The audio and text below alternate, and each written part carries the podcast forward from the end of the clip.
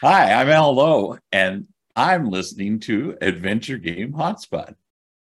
Welcome back, or welcome front if it's the first time joining us. I am Joshua. As always, we have Jack up on the top left, That's me. and we have uh, other uh, uh, other friends here. We have It's a full house. It's a full house. We have Jeff and Matt. How are you guys doing? Doing well. How are you? I'm doing great. I'm feeling awesome. I love to talk about adventure games. well, you come to the right place. Well, you ask how you ask how we're doing. Uh, I'm doing better than Jack. Jack, how's your how's your day been? Yeah. Uh, totally uneventful. No, it's just we had like the storm of the winter, a really rare storm. They call it. It's even got its own name, a thunderstorm. So, um, and it was it was really neat. There was lots of lightning. I didn't hear any thunder, but I saw lots of lightning. But so it's and it's really wet.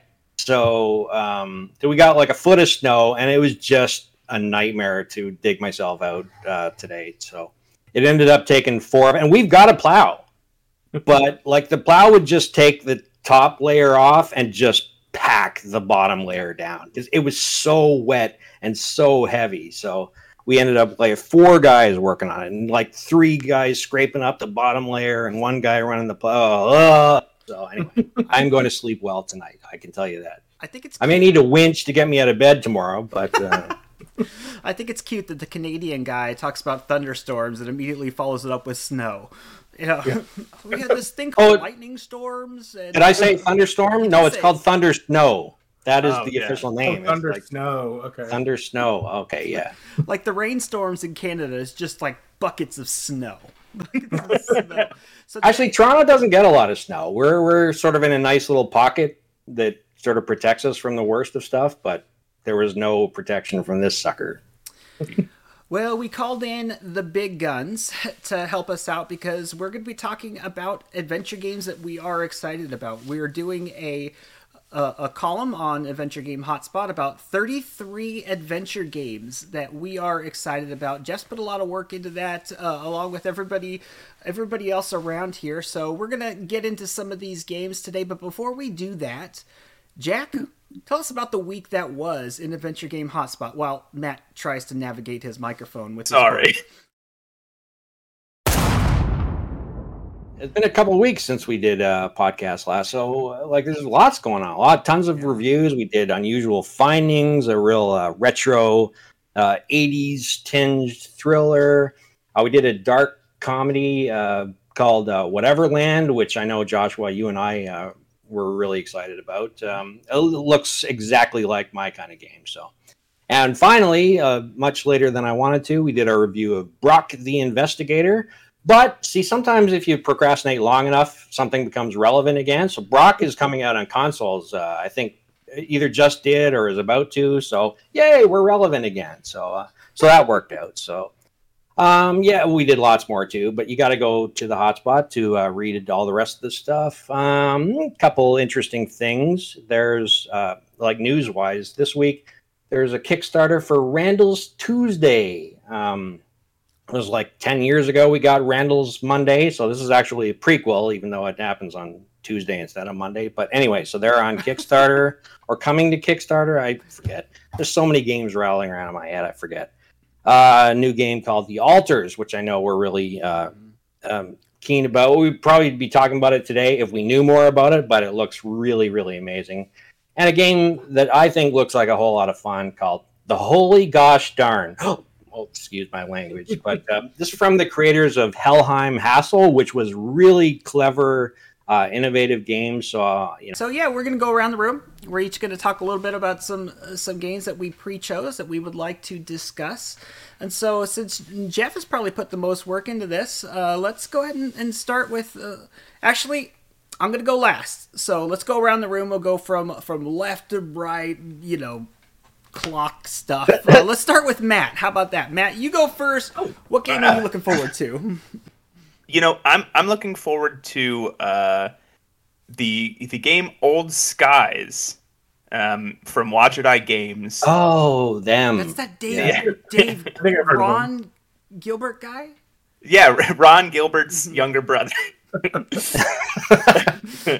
um, no, uh, yeah, I mean Dave Gilbert knocks it out of the park every time, and you know, uh, I've loved a lot of the Wadjet Eye games. Not all of them, but a lot of them. I've loved everyone that Dave Gilbert specifically um, was the you know main writer and producer on, um, or director on rather, like Blackwell and like Unavowed was such an incredible game uh, that I just I, I can't wait to see what he does with Old Skies. Whether it's he's gonna you know bounce sort of back to just traditional point and click, or whether he's gonna do the things he loves to do, which is uh, switching between characters in unique ways. Um, and it's supposed to be time travel, so that could add a whole lot of other weird innovations. I don't know. I it it just looks incredible, and the dude's got an impeccable track record. Hmm He really does. I'm taking some chances this time. This isn't your your standard Wadjet Eye game. They're doing some different things. So,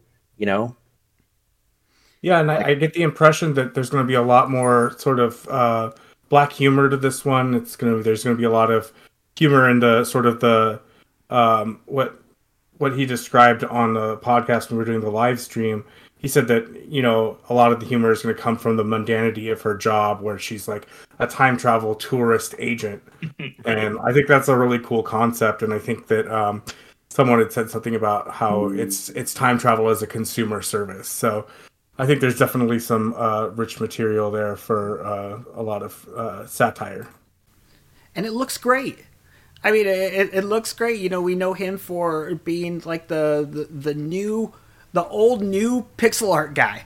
You know, but uh, now Yeah. he's he's kind of moving away from a little bit of the pixel arts, and so uh, he, he always does great dialogue. So you couldn't go wrong. Oh, yeah. Go wrong Right. with that. That's a great choice. Great choice. I I think that's going to be a, a huge one for you know everyone's kind of has that on their radar for sure. So I'm glad you touched on that. Absolutely. yeah, for sure. So me, I kind of lost track of who you were saying was going to go next, but uh, okay. All right, I'm going to lead off with uh, the Expanse, a Telltale series, which I think uh, is a really ironic name uh, because Telltale is not actually making it. Um, it's being made by Deck Nine, who did a fantastic job with uh, Life is Strange: True Colors. So, um, yeah, I think they've really proven their chops uh, when it comes to making sort of narrative heavy games. Now, I don't know um, the Expanse franchise. It's you know futuristic sci-fi, you know Earth and Mars and like asteroid belt scavengers are sort of all warring together and stuff like that. So that's not what um, drew me. Um, I've never seen the show. There's there's a TV show and a series of books. Uh, now I got my commitment to this bit was I actually watched the very first episode last night. So that is how committed I am to making this podcast a a success. Of course, it had nothing to do with uh, the game because the game is set before the show, um, but it was interesting. Um, but the thing is, though, like uh, with no fanfare at all, they kind of leaked. Telltale leaked out a, a sort of gameplay video, which again is sort of ironic because Telltale games don't usually have any gameplay in them. So, but this one does. This one actually looks like an actual game. Um, you know, there's exploration and there's zero G expl- uh, exploration. So you got to navigate, um, you know, sort of, I don't know, derelict spaceships or whatever, and walking on ceilings and walls and stuff like that. So yeah, it looks really interesting. So, and it's an actual game. Yay. so maybe there's a future for Telltale Yeah, you know, beyond just choose, you know, whether Joe Blow lives or dies, and and then do a quick time event, and that's it.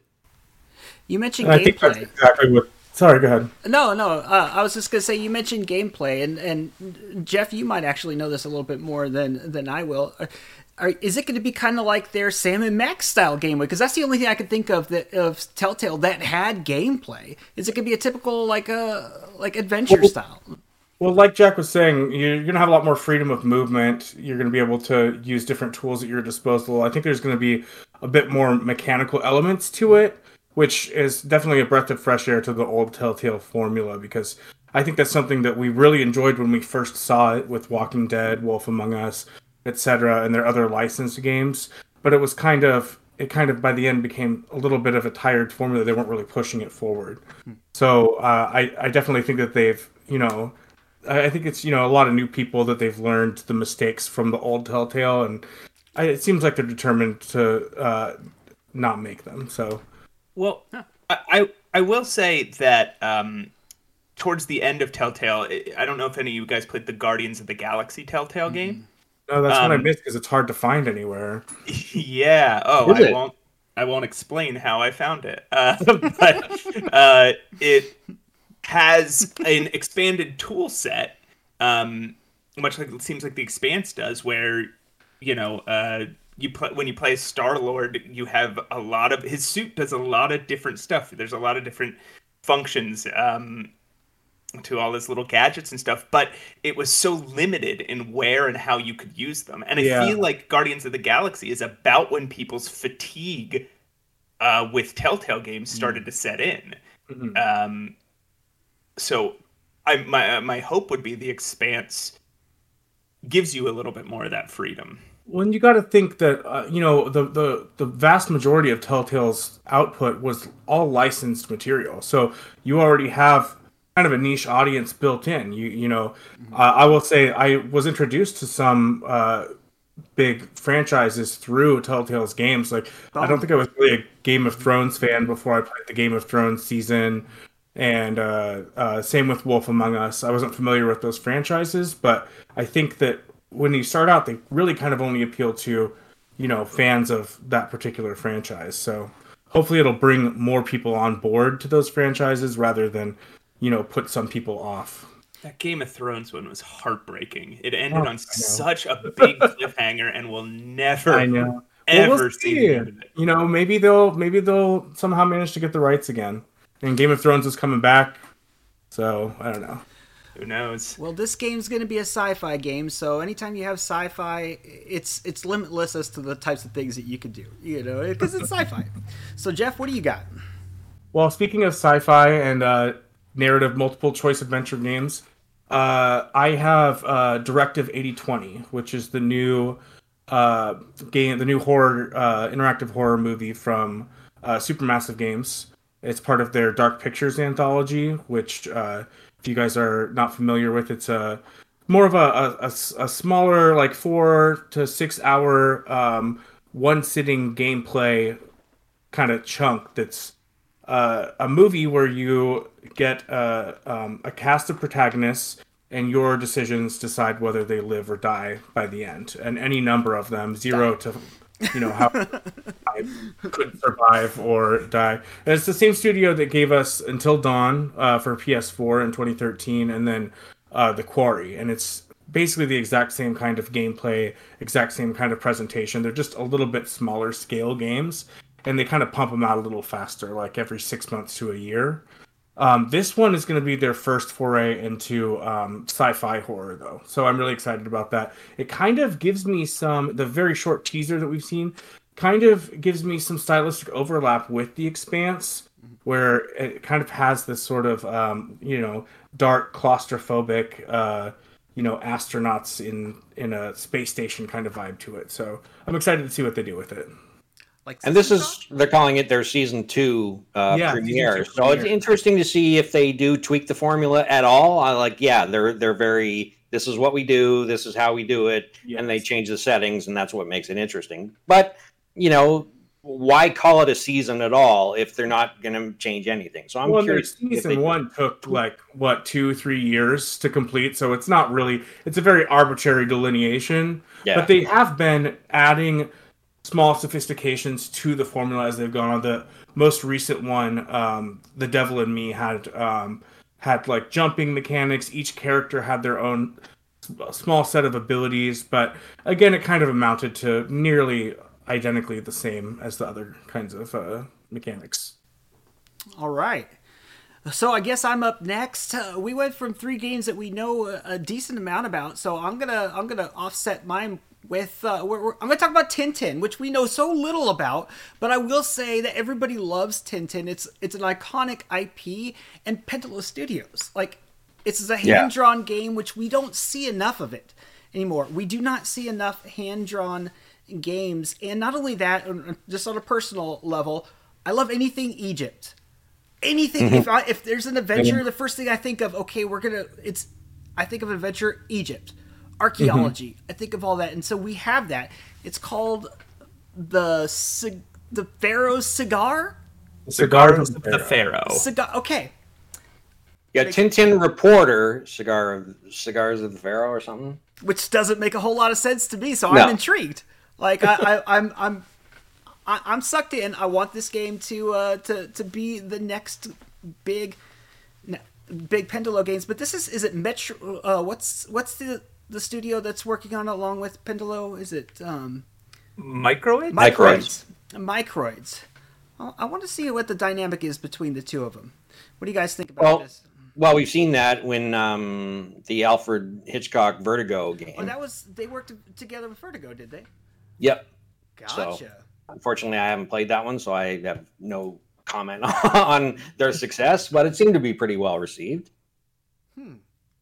But uh, like, did I just miss? it? How did Tintin get to be this popular? Like in Europe, I can understand, Well- but like I've only ever seen the movie, like the animated movie that came out. I don't know. It feels like about three years ago, but someone will tell me it was really ten or something. Yeah. But uh, like that's it. big. That's all I know. But like in the the hair, that's that's it. The That's games- my sum total knowledge of Tintin. been going for like 70 years or something like that. well, I know, yeah. Well, it's a comic I, I strip. can't say I'm super Yeah. familiar with it, but Yeah, it's a comic strip, but then they've also had like a recent game that came out about three years ago, and it was a big seller. Surprisingly, Oh, yeah? in the U.S., it was a it was a big seller, and it wasn't a, a, a typical or wasn't an adventure, so it's a completely a completely different style of game. Hmm. But that really did uh, rejuvenate uh, the, uh, the the love of Tintin, especially in the United Hmm. States. And so, I'm actually surprised that Tintin isn't bigger in the United States. I mean, it's yeah, I mean, it's like this intrepid boy reporter going on these globe spanning adventures. With the You know what dog. they're missing. They're missing a dark uh, reinterpretation like Riverdale did with Archie comics. Right. That's what we need. He needs to be on the, tr- the trail of a gruesome serial killer. Encyclopedia Brown finds the dog's mess. you have you have to deal with a little bit of um ooh very old timey racism when you read Tintin comics, but uh, those comics are beautifully drawn and uh, it's it's such a good fit for adventure games. It is. Fun. Yeah, yeah. here, yeah. A, a bright little kid who does adventures everywhere in the world. Well, I was unclear. Is he a little kid? Because he's also a newspaper reporter, No, right? he's a kid though. He's a kid. Okay. I mean, Yeah. I always assumed he was a kid, but then when I saw he was a newspaper reporter, I was like, okay, maybe he's uh, Bel- maybe kid. Belgian child labor laws are a little lax. I don't know. It's a Doogie Howser Yeah. situation. Yeah. if he's an adult, he's got that Matt genes in him. Yes. Very much. Yes. Lucky guy. Great haircut too. Yeah. Yeah, when we do our next, like, what actor should play what? Well, I'm going to nominate Matt to play uh, Tintin. Play Tintin. Just Can you get your hair to do really this good goofy thing? There you go. Speaking of Matt, you're up Um, next. I'm up next. All right, I'm gonna go with uh, for my second game, the Invincible. Mhm. Um, it A lot of is sci-fi. yeah, another sci-fi game. You know, it's a uh, looks like a first-person one of those. Um, we don't call them walking No, simulators. don't we call that them. word. Oh, yeah, I thought you were going to go there, and I might have exploded. We call them first-person, story-driven, narrative adventures. Right? Exploration games, yes. Exploration games. There Yeah, we go. and- and- In which very- you walk occasionally. it's very uh it looks very firewatch like like it, it looks like um it has a real like it looks like it has a mystery that floods through it it looks like you're in constant contact with some person on the outside who's uh leading you through the narrative um looks beautiful Oh, gorgeous, yeah. Mhm. um, it's based on a it's based on a novel from 1964 by Stanislaw Lem, which I've never read the novel, uh, but when he's Hey. the, the author of Solaris, right? Which is Yep. a, a big, uh, is he? yeah, big sci-fi work. Um, but yeah, I mean, you're basically just you're exploring a planet, and the planet turns out to be more hostile than you originally thought. It it just looks it looks like I've been I've been wanting a uh, one of these exploration games to knock Firewatch from the throne, or at least share the throne with Firewatch. Um, because I feel like while we've gotten a lot of really cool ones, we haven't gotten any that do storytelling on that same level that Firewatch did, and I am What about I'm Kentucky hopeful. Route Zero? This- Yeah, it, but Kentucky Route Zero is just so different. That's true. You true. know, Really that's like different. a Oh, like what a about weird like Finch? long poem. yes. Yeah. That doesn't rhyme or make any sense. Um, oh, oops! Did that slip out? Did I say that out loud? Oh, sorry. Ironic poems. Mm. Are you yeah. trashing on fire on, on Firewatch, Jack? What's that? Oh, Are you trashing on Firewatch? No, not Firewatch. Oh, Uh, okay. Kentucky Route Zero. Yeah. Oh, okay. Yeah, no, I enjoyed Firewatch. I had no idea what was going on with Kentucky Route Zero, but I played Cool, like man. each episode as they came out. So, like, I can't remember what I played last week. So, Right. like, what what what did I do three years ago? The last time I played, uh, forget it. So I was lost. But anyway, speaking of storytelling, that segues into my next one. I'm going with Harmony: The Fall of Reverie, which is the next game from Don't Nod, the creators of Life is Strange. So that's what we all like get excited about. Like, oh, Don't Nod, Life is Strange. But I'm gonna admit to a little bit of apprehension too, because they haven't exactly wowed me with Tell Me Why or Twin Mirror uh, since their big hit with Life is Strange. So uh, the pressure's on. They got to come up with a hit. But anyway, like it looks really fascinating. I, like a, a really unusual story. A sort of uh, psychic woman can sort of like exist in two different worlds, and uh, the choices she makes um, in the other one affects this one, and she has to like they're goddesses called aspirations of I forget like glory, bliss, power, chaos, bond, and truth. So they're all very associated with um, the attributes they're named after. So you know who you choose to align yourself with very much uh, impacts the story and stuff like that. But the other key thing is a real difference um, in the visual production. Um, Yeah. Life is Strange and just the other ones have all been fairly realistic. This one, not at all. Very much uh, sort of animated film, um, kind of hand drawn stuff. So, like a really interesting switch, but uh, I'm looking forward to it. Yeah, it's got sort of a uh, like a Studio Ghibli or like Avatar anime Yeah. kind of presentation, and I think I'm most excited to see them kind of move away from the the magical realism, like like you know, sort of mopey teen with superpowers kind of thing that they've been doing for their last couple games. And and just lean into the fantastical elements completely, where we're going to see a, a whole fully realized fantasy world. And is does anyone else from Jack's description think that it kind of sounds a little bit like the longest journey? Yep, definitely. I thought about that, but I could see it. Yeah. hmm I've, and I've Yeah, I always thought that that might be a- an influence on Life is Strange too, because those two have similarities as well. So Yeah, if I'm not mistaken, I don't think the the heroine in this game actually travels to another world. It's like a psychic projection through some Right. kind of like board game or something. Like it's a really interesting Yeah. setup. They they a lot of you know neat ways they makes can it sound like there's going to be some like role playing elements beyond just picking your dialogue, but maybe you're also going to kind of have a, a loose like character build sort of thing. But I hope so. Like RPG style? Is is that what you're going? Yeah. We don't say that word either. Oh yeah. Sorry. Oh, I don't mind that. yeah. Uh, action based dice rolling esque. Uh, not like that. You just described like role playing is fine. RPG sounds like a different it uh, does, genre. It does. You know, just role playing. That's fine. We all role play in adventure games. So mine's gonna be the. La- Did you have something to say real quick, Matt? Oh no no no! I was just gonna say uh, I was just gonna stick up for Tell Me Why for a second. I really liked that game. um, I never played it. Go for it. It very I mean it telegraphed. It's I think one of the things people had trouble with it. It it sort of there was a couple slow chapters. Um, there was like a digression around chapter two where it felt like you were being pulled away from the story that they wanted you to be on just to fill time. Um, And the main mystery was pretty much telegraphed by the end of the you you kind of knew what was coming. You knew the big twist, but it felt like it handled a lot of the subject matter in really like mature and surprising ways. Like it wasn't just um, like it was dealing with a lot of very sensitive issues of gender identity and things like that, but it wasn't doing it in. I, I didn't feel a very preachy or Uncomfortable. uh, or uncomfortable. It wasn't going either way, right? It wasn't. It wasn't very heavy-handed. It was just treating all the characters like real people Mhm.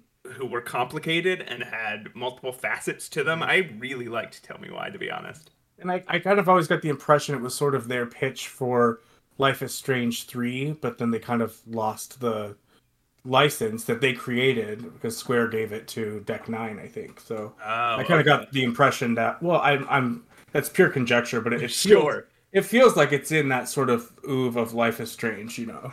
right. Well, you mentioned that as a, a mature way of telling stories. I'm going to go with uh, my next game is going to be the opposite of that. It's The Last Worker. So this is an adult comedic. Uh, is it, cons- think of Amazon, like merchant warehouse that fulfills tons and tons uh, of orders every single month, but their AI system has taken over, and you are the last worker. Beautiful, beautiful colors and everything. He's it's an absolute gorgeous Portal style game, and I'm glad you said it, so I didn't no. have to. I mean, I, I'm almost certain that they would call themselves that. I mean, I'm sure they would. Yeah, I just didn't have to want to be the one to have to label it that. So Oh, well, and and it's one of those games that is a more modern style adventure. You're walking, you're moving your character around, you're teleporting things, you are opening doors not just with your hands, not just using you know your mind, but you're using items that are uh, like in Portal. Everything about that was a puzzle. But you're going through portals. You're moving. Uh, how do I get through this door or through this wall? And that's what we're going to have for this. Except it's going to be funny. It's going to be like a fun way you, to to spend some time. What do you guys think? I think it looks yeah, it looks amazing. looks like some great um some great uh satire and some a really cool art direction. It kind of gives me like that rotoscope sort of Borderlands sort of vibe to it. Borderlands. and uh, that's what it was. Yeah. That's what. Yeah. Is that s- is it cel shaded? cel shaded. That's what I Is meant, that not- how it's? Yeah, rotoscope. it looks because it looks cel shaded, but it also looks much more vibrant than you normally Yeah. see with those I, kind of games. I mean, I'm not I'm not an animation expert, so I forgive me if I'm using the wrong well, in a terminology. way, it's No, no, kind no, of like no, no. I wasn't- rotoscoping. You know, just with you know. Yeah. It's kind of like the Last Express. So- Yeah, I mean it looks it looks gorgeous and it looks like um oh the the voice cast uh Yeah. is phenomenal too. Jason Isaacs is the little uh smart aleck robot. Uh looks hilarious. So is it is it really a portal like or does it just kind of have some aesthetic similarities to It's Portal? uh, you've got a gun Well, that you're- uh, you're does transport like physical interactions and stuff, and you know, and yeah, I think it's pretty very. So are you creating portals and moving stuff around? Like No, that? You're not creating so. portals, but you are moving Oh. stuff around with them. You're doing it. Okay. You have a physics gun. you have a gun that Yes. does something physics. Yeah, that's definitely portal esque for sure. Yeah, Portal esque. That's and and I was watching one of the uh, one of the the big games convention or something where one of the developers was definitely saying that he was inspired by Portal. So uh, if he said it himself, we're gonna go with that. So One, one more thing about that, I've noticed it, it continued when I was putting this list together um, and, and looking into some of these games. Um, that that one, along with a, a number of games on this list, that I've noticed uh, have a theme of sort of um, anti-capitalist, sort of uh, leftist, um, you know, kind of uh, ideology, which I think is a it's a really interesting um, philosophy for the video game industry to express obviously because it is a very you know it's an it's a it's an entertainment industry. So um, i'm really interested to see all these different takes on it because there's like we've also got like dustborn and a, a couple other ones that are really leaning into that sort of leftist ideology so Well, I feel like there's been a lot of that in the video game world over the past even decade, right? You know, uh, you could make the I mean, people make either argument about BioShock that it's either a Randian libertarian philosophy or it's a leftist philosophy. Like, um, but then if you're going a little early, uh, later, Disco Elysium was Oh, very um, much that way. Citizen Sleeper is a game from what was that? La- that was last year, right? That um, you know, not exactly an adventure game, uh, but in the same vein. Well, and in had- Norco, which was one of your favorites, right, Josh? That's sort of got got sort of a Very much. So. uh, socialist uh, lean to it a little This right bit. a- atta- this is attacking the gig economy. Yeah. yeah, this is an interesting conversation to have. One that I would definitely like to, to actually talk about more on a more expanded expanded time because no, seriously, your landmines. no, it- I mean, obviously we can avoid the landmines, but it, it is Yeah. kind of interesting that it, the video game industry is is one of those that is either way behind in what's going on around the actual world or right in front of it. There's no Right. in between, and and uh, yeah. Yeah. So it's interesting Yeah, I'm, things are. I'm going. excited to see games with more and more games with big ideas because I think that's what's always drawn um, probably a lot of us as adventure gamers to those types of games is because they tend to be a little headier and say a little more than other games do. So it's a natural evolution, I think. If they're attracting smart people already because they're they're filling their games full of you know difficult puzzles and whatnot, then you Mm-hmm, Might as know well say something too. Yeah. yeah why why not engage all of our uh, philosophical brains as well Yeah. and I would just like to say one one quick thing on the way out and sending it over to Matt is that I do like the fact that it does have those uh, I wouldn't say undertones, almost overtones in this, and yet they're doing it in a comical, fun type of way. Yeah. Yeah. So and That's what that's so it's such a unique and and and uh, fresh breath of air when it comes to Mm-hmm. to storytelling in general. Matt, you're up. Let's make this round a little bit quicker if we can. okay Interrupt though. Um, like, did I lose? Con- I'm so tired. Maybe it happened. Did I lose consciousness, or did we skip Jeff in this round? I, m- Joshua, I, I told went you you didn't know who was. Uh, you did do two. Yeah, you- I've done two. Yeah. All right. Oh no, I didn't. You're right. Aha. Oh, you didn't. My bad. Okay. Well, since I haven't talked enough, obviously, um, just real quick, uh, I'm excited about Star Trek Resurgence, um, which uh, is from uh, Dramatic Labs, which is another. Um, uh, uh, it's a studio made of former Telltale people. A lot of the biggest uh, Telltale creatives went over to form uh, this new studio, and they're kind of picking up right where Telltale left off. So, um, you know, going back to another big licensed property, Star Trek, obviously. If you guys watch the What's trailer, there's even a, a Spock cameo in the trailer, which makes me really excited. Um, if, if you've played any Telltale games, you can tell what kind of game it's going to be. So, I've never heard of this Star Star Star Trek. Trek Resurgence. So it's Well, going to be Star another. Trek is it is that like a have they made oh, other oh Star yeah, Trek I think it's so. You know, it's about the Force, and okay all you know, I I think I've heard of it that's the one with the, the big the big hairy guy and the light sword the light one. swords, yeah. The one, you know, kissing sisters. Mhm. brothers, yeah brother, it's about sister kissing your kissers. sister Two different movies. Ah, kid in a back to tank in his underwear. I don't know. So, I'm sure you've Well, done looked- too. I know you did too. cool. Did I really skip you? I apologize. So, all right, Matt. Now it's your turn, buddy. I'm I'm gonna say foolish mortals um How dare you? Oh, the game. I'm sorry. I thought you were commenting on our.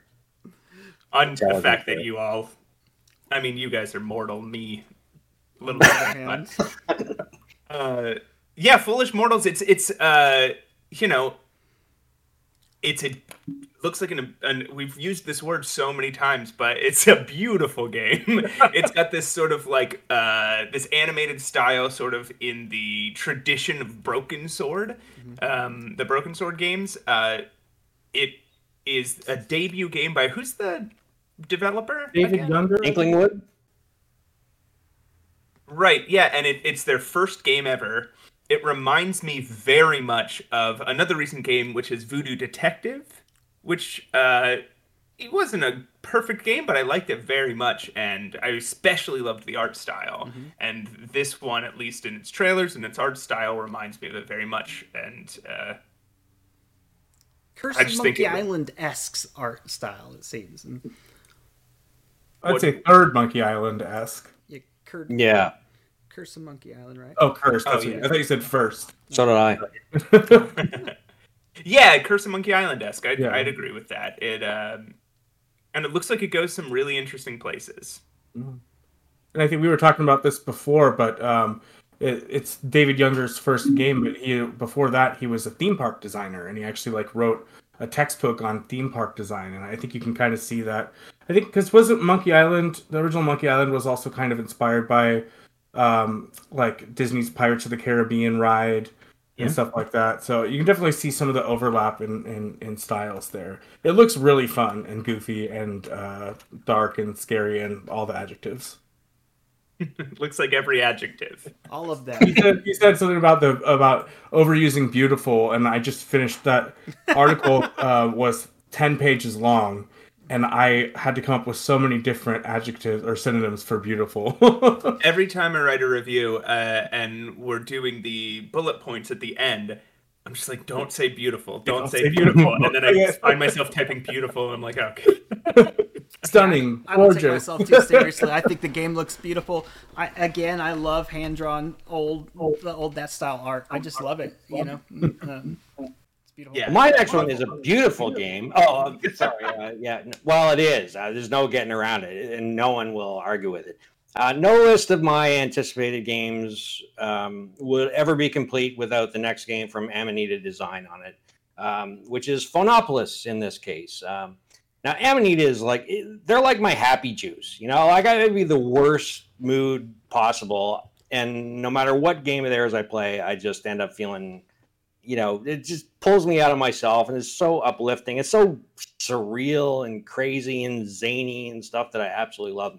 Uh, if you're not familiar, uh, the Czech studio, they've done Machinarium and Botanicula and the Samorost uh, series. So, but this one, um, sort of like Old Skies, I guess, a little bit. Uh, they're they're playing with their formula. They're making some changes. Um, they're going to 3D, um, Dun, dun, and they're going to have. Like actual words and voices speaking real things. So like they're going to be telling a bit more of a cohesive story than they usually do. But man, oh, it looks so gorgeous. It's, it's like the the sets are handcrafted and then digitized and stuff like that. Like you really feel like you're wandering through um, like a 3D storybook. So uh, yeah, I have so high hopes for that game. And like we haven't heard much. Like they announced it, and then there's been radio silence. But that is Amanita's mo. Like you'll hear nothing, nothing, nothing. And you go, "I- I- is it in trouble? And then they go, oh, it's coming out next Tuesday. So like you know, we don't know when it's coming out, but it could be anytime. It's the wave of the future. Marketing without marketing. Yeah, well, they don't need to because they make great games, and you know, It's interesting that you should call it like their games your happy juice because there's another one with some kind of heavy political themes to it. Because Yeah. you read the description and it's like, you know, a laborer against an authoritarian government. So another kind of on message game that I'm really looking forward to. yeah, Isn't there yeah. They, they Juice don't necessarily have had. Well, their last one was called what was it called? Happy Happy Game Happy or Game. something like that. But it was not at all. That was very ironic use of the word. But uh, like, no, the, yeah, the subject matters often aren't sort of uplifting, but just the creativity of the worlds and the silly, unexpected things that happen is just pull me out of myself, and I just like I get totally immersed in Amanita's games in a way that I don't with so many more straightforward ones. So really looking forward. They really, really push the the the robot robot love in Machinarium. And so you know Yeah. they're ahead of their time. you know, I, I, the art direction I love, and I, I'm really looking forward to this game. Also, uh, I'm going to take this as an opportunity to evangelize for a studio that I feel is very similar to Amanita, and um, this game's art direction really reminds me of, which is Cotton Game Studios from. Uh, they, I think they're from Shanghai, they've done the Isoland games and Dad's Monster House and uh ele- the elevator i think it was called um but it's still like that like the very stark geometric shapes and the heavy black outlines um uh it's like a 3d version of one of those cotton game games and i'm really i'm really looking forward to it it looks amazing Hashtag not a sponsor. Uh, let's not skip. Unless they want a sponsor. Well, yeah, please. Yeah. yeah, yeah, yeah. Come on, Cotton. We'll uh, we'll sing your praises every week. Jeff. Ah, my uh, my turn. Uh, so another game I'm really excited about for um, the third year in a row is uh, Julia Minamata's uh, The Crimson Diamond, which I'm sure we're all familiar with. Um, she's been working hard at it for uh, a couple of years now. Uh, it's a, a really beautiful, beautiful um, sort of re uh, um, or a nostalgic uh, re envisioning of uh, Sierra's SCI EGA era of um, text parser based graphic adventures. It obviously takes a lot of inspiration from the Laura Bow games, particularly the Colonel's Bequest. Um, and it looks to have that same sort of um, whodunit uh, sort of uh, mystery formula. I'm actually a little unclear as to whether it's a murder mystery or not. I think it might just be a, a caper, but uh, I'm not sure. It looks it looks very uh, it looks like it'll definitely grab anyone who's a fan of those uh, those kind of late '80s Sierra adventure games, which I am. You said it, Crimson she's Di- hard at it. She's Sorry? Out, she's out in front of everybody. She is hard at it. Yeah. So she Yeah. does a great job in pushing. That's for darn sure. And the game does look great. Yeah. It looks so much like the Colonel's bequest. Mm-hmm. That's That I'm- obviously. Yeah, even you know all the all these all the characters that I've seen, even the main character. Yeah, it main character looks like Laura Bow. There's certain times I see screenshots from the Crimson Diamond that I think I'm looking at Laura Bow. Yeah, Bequest. but it's kind of like Laura Bow as your brain remembers because she still sneaks in a little more detail. She kind of cheats it a little bit, you know. Right. It probably wouldn't run on, you know, uh, an Amiga from the late '80s or what have you, but you know, Sure. it, it's it's uh it it stays pretty true to the style, and I think, um, you know. It, it could be you know if she had like a lot of funding she could probably try and and and and get you know the license for Laura Bow but why we get the we get the idea you know right. Just call her Mara Crow. I her name is Nancy Maple if I'm not mistaken I don't. Yeah, I don't know. Well, mine is going to be one that people may want to fight me over. Is this an adventure game? And to be honest, like, uh, I don't know at this point. We have thought in the past, and we're talking about Amnesia here, um, The Bunker. It's going to be coming out. We have thought in the past that Amnesia is very much an adventure. It's a more modern, hybrid style adventure because you have your puzzles, you have your exploration, everything. Now, in this game, they're going to be offering an opportunity for us to truly survive, allow ourselves to survive in a survival horror style uh, style setting. We will have weapons or weapon. They don't really give us all that much information. They've done this. They've done a wonderful job marketing this game without telling you what's really going to happen as in regards to the big thing, the big innovation, the big change of the bunker, and that's that's you can actually fight. You can uh, allegedly. All we know Well, is that you can have one Who- weapon. who's alleging though really because I think the interesting thing that they did in the trailer Mm-hmm. was they kind of they kind of psyched you out a little bit you pull out your gun you empty your clip you load it up and what does the character do he shoots the lock off the door So I think that that's exactly the kind of ingenuity that the series is known for. You know, where it, it has the cadence of a first-person shooter, but it absolutely is a survival horror adventure game. You know, you are solving puzzles, you're investigating, you're uncovering more of the story, and the emphasis is not is, is generally not ever on combat. There might be a little more combat in this, I don't know, but I still expect it to be, you know, a sophistication of largely the same formula they've been going with, which means it will scare the pants off me and it'll probably take me months to actually get through. Oh, for sure. Go ahead, Matt.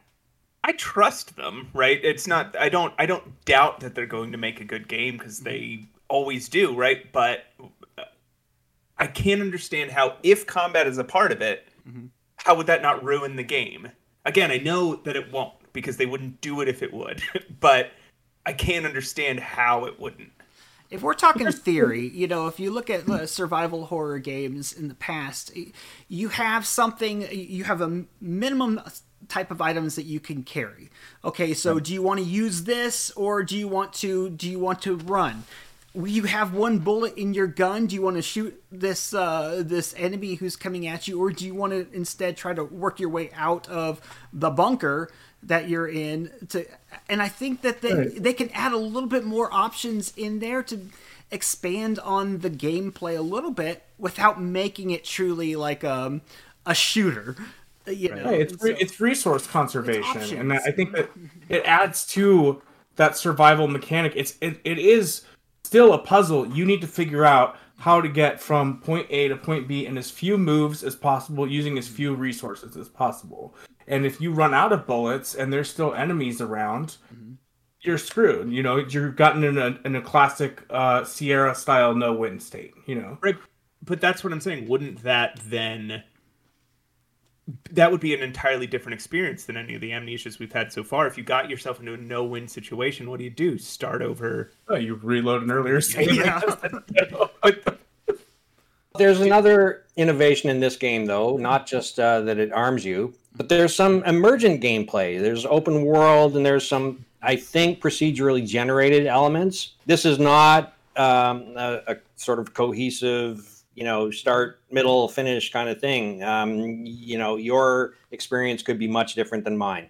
Um, not just in terms of how we approach the obstacles, but the be. obstacles themselves could be different. And the, the layout, it's, it's very labyrinthine, this Mm. uh, underground maze, World War One maze. Really, really cool uh, um, setting, by the way. But uh, super cool. so yeah, they're they're making a lot of changes. So I'm you know a little worried, but hoping. Someone tried to explain to me how and how this is going to be an open world environment. Like I can't wrap my head around how that's they're going to make that work. Well, I think he means more like the immersive sim elements, which are that more more the sandbox element to it, where the world is yours, what's around you, Lots of you can pick up and use how you want to, you know. But I still don't really use- understand how it can be a, a, a true open world. I, I trust me, I, I believe them, and I love how they say word it. open world. I think he's talking more about the gameplay that is usually that open world games are usually known for, No, which well, is they- that sandbox style. They they trumpet it as a, an open world game, which intrigues the crap out of me. I love that, I like that that idea. And they said that everything will have like forty options to do, and so it's super like super neat to me. Go ahead, Matt. Yeah, I, I think it's cool to see that that sort of immersive sim uh, gameplay style, which has usually been applied more to like the the FPS genre, which is perfect for the adventure game genre because adventure games are all about finding creative solutions to problems, and when you provide the player whatever tools they need to solve these problems, I think it adds for makes for some really rich gameplay. So. And we'll definitely find that in uh, in an amnesia game. And so now with open world we'll find a lot more of it so when we were talking about uh, what the upcoming games we're uh, accumulating putting together our master list of all the games that we are are looking forward to there was a lot of staff members who had mentioned some games that are, are awfully hybrid i don't want to go too deep into some of them but we well, I will say, you know, like Amnesia is one of those that are considered uh, awfully hybrid. We have like Zelda that's coming up. Some people mentioned like Jedi um, New Order is or was it Survivor. Jedi Survivor? Twitter Survivor, yeah. That might be pushing a little bit too much for me. But what do you guys think about some of these these upcoming action adventures? Are they adventures? Like, let's be quick about this segment and talk about it real quick though. I'm Resident Evil Four, I think, is you know an action adventure hybrid that I would have probably pushed for, uh, but you know, I, I it's a little more action heavy than its predecessors. So I'm incredibly looking forward to both Zelda and Jedi Survivor. Mm-hmm. I mean, I just played um, uh, Jedi Fallen Order, Same. and it's you know it's like a Metroidvania Yep. but 3D. It's sort of like a combination between a Metroidvania and like an Uncharted game, Mm-hmm. and it's got a really deep, um, immersive story, uh, and a lot of you know exploration and discovery. And I feel like that's an adventure. Uh, it's got a ton of combat though, kind of like Dark Souls style combat. So that's what I'm expecting. I'm expecting more of all that from Jedi Survivor. Um, but I'm looking forward to it. And you know, the Zelda games are just uh, Breath of the Wild is obviously a high watermark for video games in general. Yeah. Go ahead, Jack. I see. I see your brain moving there. Yep. No, I know. I can feel it moving too. Um, yeah, I, I have no problem if people consider these types of games adventure games. I don't, just because. I mean, when we run a you know a website devoted to adventure games, Mhm. you know, sort of genre definitions have to have lines somewhere. exactly. And I think if it crosses too far over into another defined genre, then it's something I don't consider. So that to me, like Resident Evil 4, Silent Hill 2, like those are sort of quintessential survival horror games. So I tend not to think of them as uh, adventure games, but they're certainly you know related. They're they're adventure adjacent. So again, I got no as long as there's a degree of puzzles and storytelling and stuff like that, you know, again, a little bit of action doesn't uh, bother me. I, I guess the one thing, the, the other thing where I tend to draw the line is like if the action is more interaction, just a way to more tangibly engage with the Yeah. game, Mhm. then that's still an adventure if a large degree of the challenge comes from the actual action like you need quick reflexes and you know so like prince of persia the sort of re- series reboot Mhm. some of my favorite games of all time Yeah. but the combat in those games like and amazing puzzles like they put a lot of adventure games to shame Mhm. but the combat is brutal brutal so you know again like i think if we call them adventure games that's not sort of really you know doing a service to many adventure game players that aren't used to that kind of stuff so i tend to shy away i go nope that's an action adventure not really an adventure so Well, I mean, But if we cover them, I got no problem. Is though, right? It's an action game and it's an adventure game. it is yeah And I think uh, you know we've discussed this a lot. Anything that has the the, the, the holy trinity of of adventure is is in my mind an adventure until the primary aspect of that then becomes okay. Is it an action game with adventure qualities? Then it's a, a truly an action action adventure. You know, and so but definitely I I. I'm probably as easy as it comes when it comes to uh, my my standard of, of what an adventure is. And we've talked about it many times before. We'll talk about it many times, in, and I'm sure we're going to be covering like some of these games on, on occasion, especially if we're super interested in them. We definitely will. Yeah. So, so okay, Whew. we got the games out of our way. This uh, you'll be able to read more about that uh, coming up very shortly great let's talk about our top five favorite songs. It doesn't have to be right now, it could be all time, however you interpret it. Top five favorite songs. We're going to go with Matt again. Start with me again. Okay. Yeah. Um. All right. So, are we going to do one at a time? And Yeah, then we're going to go around the room. Yeah, yeah, yeah.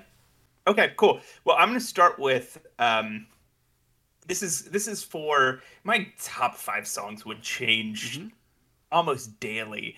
Um but as I was thinking about this today, these are the 5 that I I that you know, leapt into my head and one of them is uh Pine Point by the band Pup. Uh Pup is a uh, punk band. Um, it, what they t- sort of do is they take that that like uh, melodic um, anthemy, uh, you know, mid two thousands emo sound, and they start they add they pump it full of that like punk like aggression and speed and and loudness, um, and so I love the band Pup, uh, and Pine Point is a divergence from that, where they slow it down and they have it's it's more of like a uh, it's got the same level of loudness and the same level of all the rest of that stuff, but it's got a slower sort of like folky um, songwriting quality to it. Sounds like uh, Flatfoot 66. Uh, uh, almost the almost exact description of, Yeah. of that. Yeah. Okay. Jack. Um, yeah, first of all, I was thrilled when you said this was going to be our top five because this is going to be so so easy. Five songs, and I started making a list. I went, no, no, it is not. I mean, it's easy to pick five, but how do you just pick five? I, you know, I I think I made up a list of like fifty. I'm going, I have no idea which I'm going to pick. But um, you're also going to notice a certain theme uh, in some of mine, namely that I don't think any of my top five are younger than Matt and uh, probably uh, Jeff as well. Joshua, you might squeak in under the wire for some of them, but uh, Okay. I mean, my favorite band of all time is the Eagles, and my favorite uh, singer songwriter Don Henley. So I got to go with one of their songs. And hey, I wanted to do some obscure B side uh, tune of theirs, but I couldn't bring myself to go with anything other than Hotel California. I mean, Yeah. it's just a classic that I could listen to, you know, every day. So amazing, amazing. Uh, writing, singing, instrumentals, everything. Perfect. Okay. And I think many, many would agree with you, including uh, including my my mother and my father. Gosh, Oh, boy. I was raised. No, no, no, no, no. They're you have no idea how young my, my mother and my father. They had. Oh, me- okay, yeah, yeah. First of all, six- I love your were six- parents, obviously, but when they were uh, 16 years old, they, that, they that is the last time you make that uh, comparison directly. No, no, no, no, no. Um, yeah, that was wrong. My bad. Jeff, let's go. You're up, Jeff. Oh, uh, are we starting at the bottom or the top? It doesn't matter. It's all five. Okay. I Where's started it? bottom. Okay. Um, okay. Well, I'm starting at number five. I put uh, "Blue Orchid" by the White Stripes. Ooh. Uh, so it's a crunchy song, just a guitar and bass and vocals. I mean, guitar and uh, drums and vocals. Um, but it it rocks really hard, and it reminds me of uh, uh, driving around during my high school days. So Ooh, okay. Yeah. So, uh, if people, I've talked about this a little bit in the past. I am a, a massive, massive punk rock fan. That's why I was happy to see Matt uh, mention. Been in punk rock bands for the majority of my life, and then they emerged and they changed as I got older. Kind of converted them into like modern folk and that type of thing. So, I will go with probably the most inspirational song of all time. Uh, it was it's Trusty Chords by Hot Water Music. And the thing I, I truly love about Hot Water Music is they they are one of the great punk bands. But as they got older, as they got into like their 40s and they adjusted their music and made it more more folky. And they went on this folk tour and just the greatest just some of the greatest stuff that you'll that you'll ever hear comes from uh, comes from those punk gone folk type bands. But this one is one of their punk songs, Trusty Chords. It's a great one. Look it up. Back to you, Matt. All right, my number four is uh, is going to be the song "Turn Around" by Mikal Cronin. It's the uh, first song off of his 2015 album uh, MC3. Uh, it's like you know Mikal Cronin's kind of uh, garage rock indie, you know, uh, sort of sort of messy but also uh, talented, right? and uh, "Turn Around" is just this song that from the very beginning just smashes you in the face. It's just it it comes out heavy, it stays heavy, and uh, it's yeah, it's very good. It's a great way to kick off that album. I, I can't imagine somebody listening to it and not being immediately swept away. Hmm. Sounds like something that'll make you want to go into a mosh pit to me. It's a little gentler than mosh pit music, but yeah, it, it definitely will hype you up. crunchy, as Jeff would say. I like that description crunchy. I got to remember that. All right, Jack. Okay. For the record, I'm now 0 for 4 on having even heard of any of the songs you guys have picked. Aw. And uh, there are probably other, you know, uncultured people like me out there. So I'm going to keep just mentioning some classic rock uh, favorites. So uh, my next one is uh, Boston with uh, More Than a Feeling. I mean, come on. If Karaoke can't not- favorites, baby. you can't not like that. That is Oh, just such a great driving tune, but amazing, amazing. That's a great. Um, my number uh, four is uh, it was really hard to pick one song by them, but uh, "No Quarter" by Led Zeppelin. great. Huh? There's, there's one. uh, yeah, I mean, there's so many great uh, uh, Zeppelin tunes. Uh, obviously, "Stairway," Kashmir, um, but uh, "No Quarter." It's just so like spacey, but still kind of heavy and uh, kind of experimental uh, for the time. So yeah, and it's, it you- still holds up. It's timeless. Have you heard the Page and Plant version where they it's kind of a sort of Eastern Um, So, yeah, the one from like the '90s. yeah, Yeah, yeah. yeah. I yeah. I think I actually like that one better than their original. It was just been a sort of while a really I've listened interesting to take. it. I'll have to give it another listen. I'll have uh, everyone here know that uh, my second favorite style of music is classic rock. It's the way I was raised every single morning. Probably my favorite band of all time is Pink Floyd, but they're not on the list. However, I do have uh, The Clash, Bank Robber, on my list. Probably my, my favorite tune by The Clash. Matt. Um, I'm gonna go with for my number three, "The Ballad of El Goodo" by Big Star. It is an from their 1972 record, uh, number one record. It's their it's their debut record. Um, you know, Big Star was sort of in the whole classic rock world, but a little bit. It's uh, it's sort of like they're sort of similar to the Velvet Underground in what that saying that people say about them is like not everybody has heard of the Velvet Underground, but everybody that has seen the Velvet Underground formed a band. That's the same sort of thing with Big Star. Is like uh, they inspired so many bands that were huge in the 70s and 80s and even early 90s, but probably even now. But uh, you know, they are not as famous as any of those bands. Anyway, the Ballad of El Goodo is just an incredible song that's in deeply uplifting and um, one of my favorites by them. Right.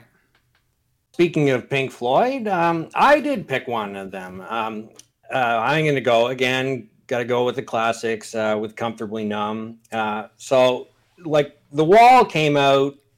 Don't do the math on this, but uh, The Wall came out sort of when I was in my young teens, and like I was dark period and dark thoughts, and you know, full emo era and stuff like that. I was just obsessed with that album, like the whole um, album. So I would just listen to it constantly. And but you know, I could pick half the songs on that album as my, as a favorite, but you got to go with "Comfortably Numb."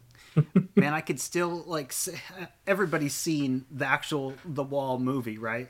I hope so. Oh, like the I could see it when during the comfortably numb part where he's like shaving off his eyebrows Oh, right yeah. now. I could see so I see it so vividly. Yeah, yeah. I didn't go that far, but uh, Ooh, no, it's that, I was pretty deep into that sort of whole block out the world stuff like that. So comfortably numb was very close to being on my top five.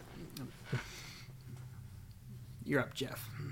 Uh, okay, so coincidentally, I also have a Pink Floyd song, um, a little older, "Echoes." Um, mm. Which one? that's uh, Which one's I, that? it's, it's hard to pick a number one Pink Floyd song, but if I It is. had to, gun to my head, that would be my favorite one. Echoes. It doesn't ring a It's bell. from uh, it's from Meddle. Huh. Okay. yeah. Well, I'm gonna be. just I a know what I'm great listening hard to. rock psychedelic song. It kind of has shades of um, of what what they would do later on Dark Side of the Moon, Mm-hmm. you know. But uh, I, I I kind of prefer that album to Dark Side of the Moon. But Well, uh, my next is going to be Nirvana. All apologies. When when that one, uh, gosh, I can't remember how old I was. I was a I was a little boy when that came out, and that just it, I didn't know the words. I think that was like the words were so sunburn, freezer burn, sunburn, free as a bird. Like, that. but something about the melodies of just being uh, it, it was so melodic, but it, none of it made made any sense. Especially as a as a little boy, it just fascinated me as a kid. It sounded so good, but just truly fascinated me. As did anything anything Nirvana at the time. So, all apologies, Nirvana. And I think that's kind of one of their more like Beatles esque. It was very much Beatles esque, yeah. Right. Matt? Um, my number two is uh, a band I just saw last night in Philly, the Union Transfer. Um, it's a band called the Beths.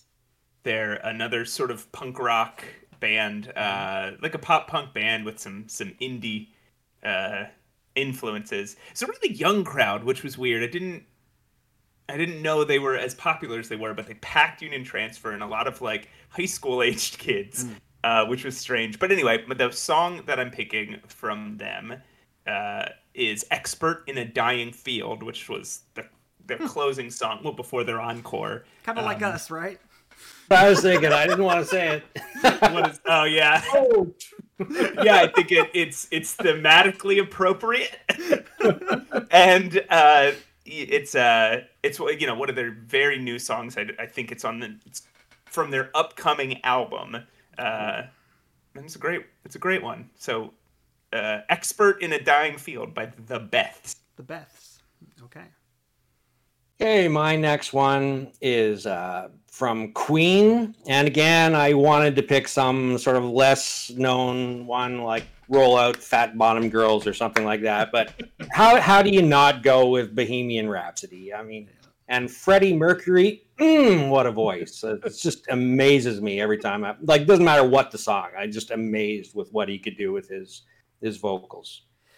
So it did. I had never heard that song prior to Wayne's World as a little boy. Like, yeah, a lot of people Wayne's World probably came, and that was like the number one song in the world for a long time. Yeah, it, it made a real rebound. Totally, Right. totally. Yeah, great song. Love Yeah. it. Jeff. Uh, my number two, um, again, I was struggling to go with like a deeper cut because this is one of my all-time favorite bands, but I went with a, a bigger one, which is uh, "The Chain" by Fleetwood Mac. Mm. Okay, Yeah, great song. Great Uh, song. the song uh, the song that is in every single big budget movie for the are you talking about past "The five years. I okay. years. I liked it for a very, very long time.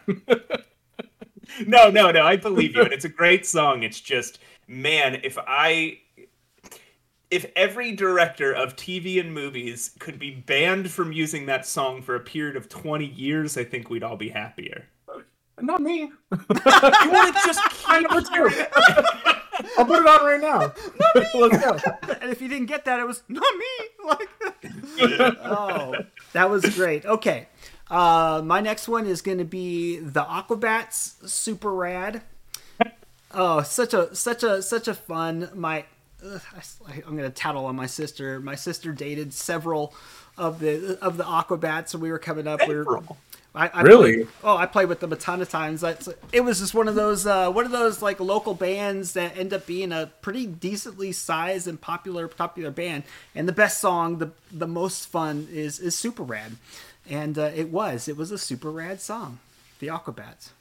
I love that song. I I bet seeing it live, especially when they were at a local level, would have been Oh, they've they've uh, always been local level. They're not. They've never been so big to where they've like done large things. But yeah, it's great. I've heard of They- them. it's- So they're they have the kids cartoon. They have the kids cartoon, yeah. So they're like a play when they when they get on stage. It's like a, a play. They have all these characters that are coming out acting. Everyone's dancing around. They're beating people up on on the stage. There's a chicken that comes on stage and they Yeah, they're in costumes, smack, right? They're in costumes. They smack him into Yeah. like the audience, and then the chicken gets bloshed down. You know, passed around. It was it was so so awesome. Wasn't someone really famous in that band?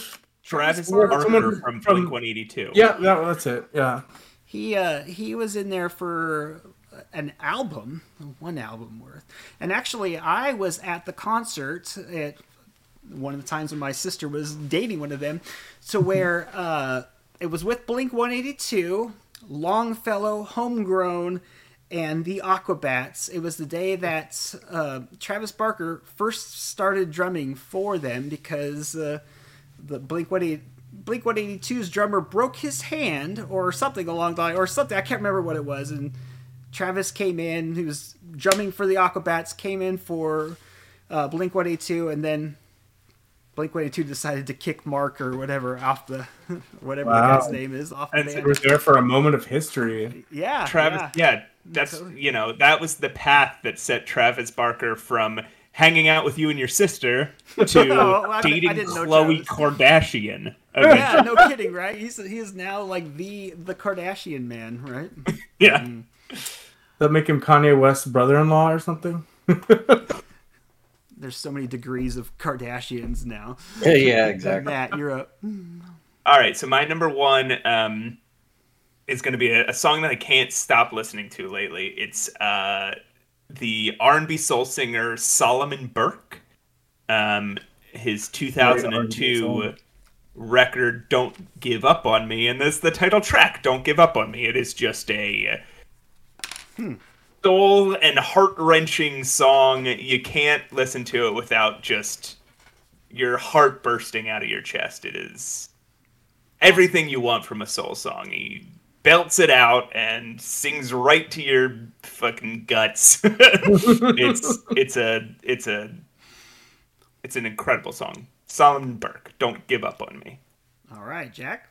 Yeah, my last one. Um, I'm gonna go with uh, John Mellencamp, or I guess John Cougar Mellencamp. He was he was still known then. I what else would uh, a kid from Toronto pick uh, than a song about the American heartland? And I'm gonna go with Pink Houses.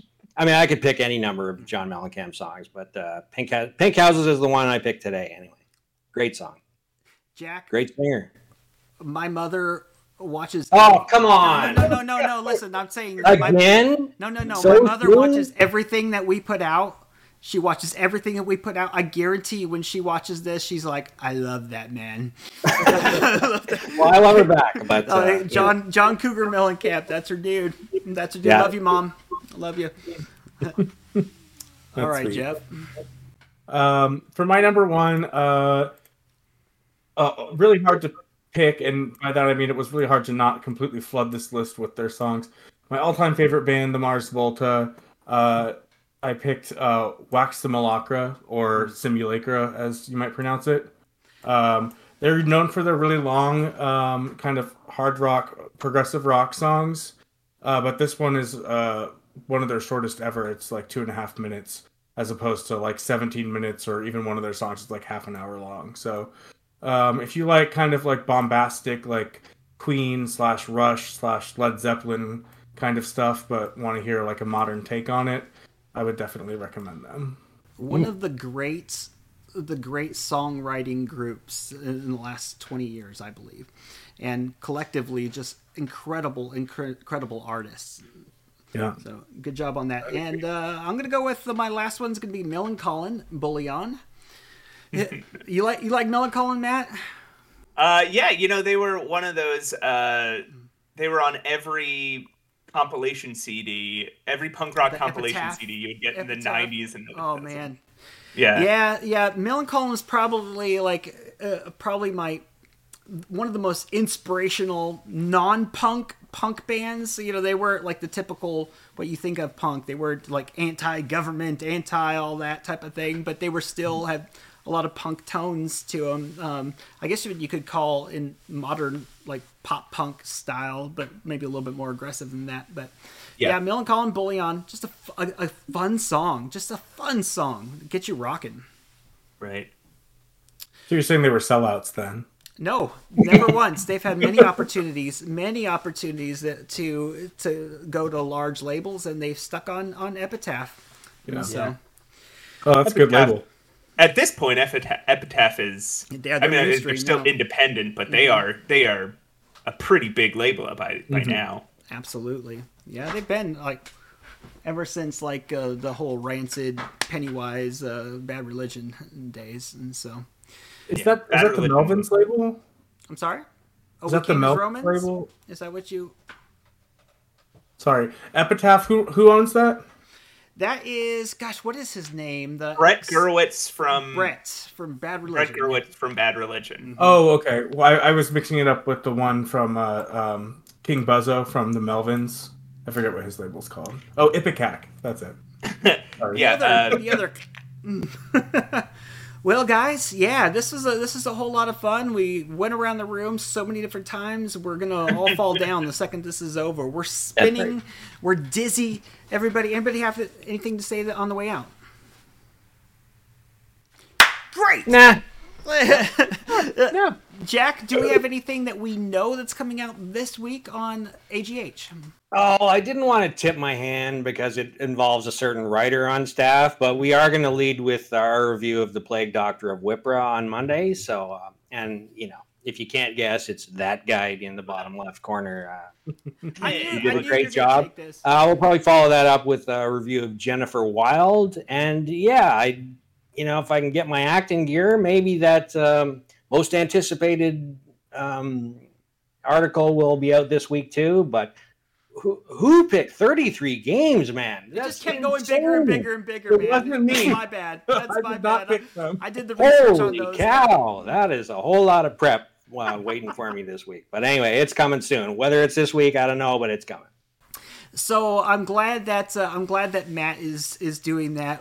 I played it. I was gonna review it, and I'll, once I started playing it, I, I told Jack, I'm like, I just I can't objectively review this because that style is just not my style, and because I don't like the style, it was going to falsely uh, it was going to come out bad in my review. So I'm like, please just hand this hand this one off. So I knew I knew that a lot of people liked it, so I'm like, what I'm thinking is way off. Conversely, So- I loved it. So- Hey, Me too. spoilers! Come on, played it yet, wait, oh, you're right. people, Okay, yeah. people wait for your review. review. We don't know how Matt. Yeah. thought see I how loved it, much but he gave loves it it, this week. I loved it, but I gave it a 30. So you'll have to check and see why.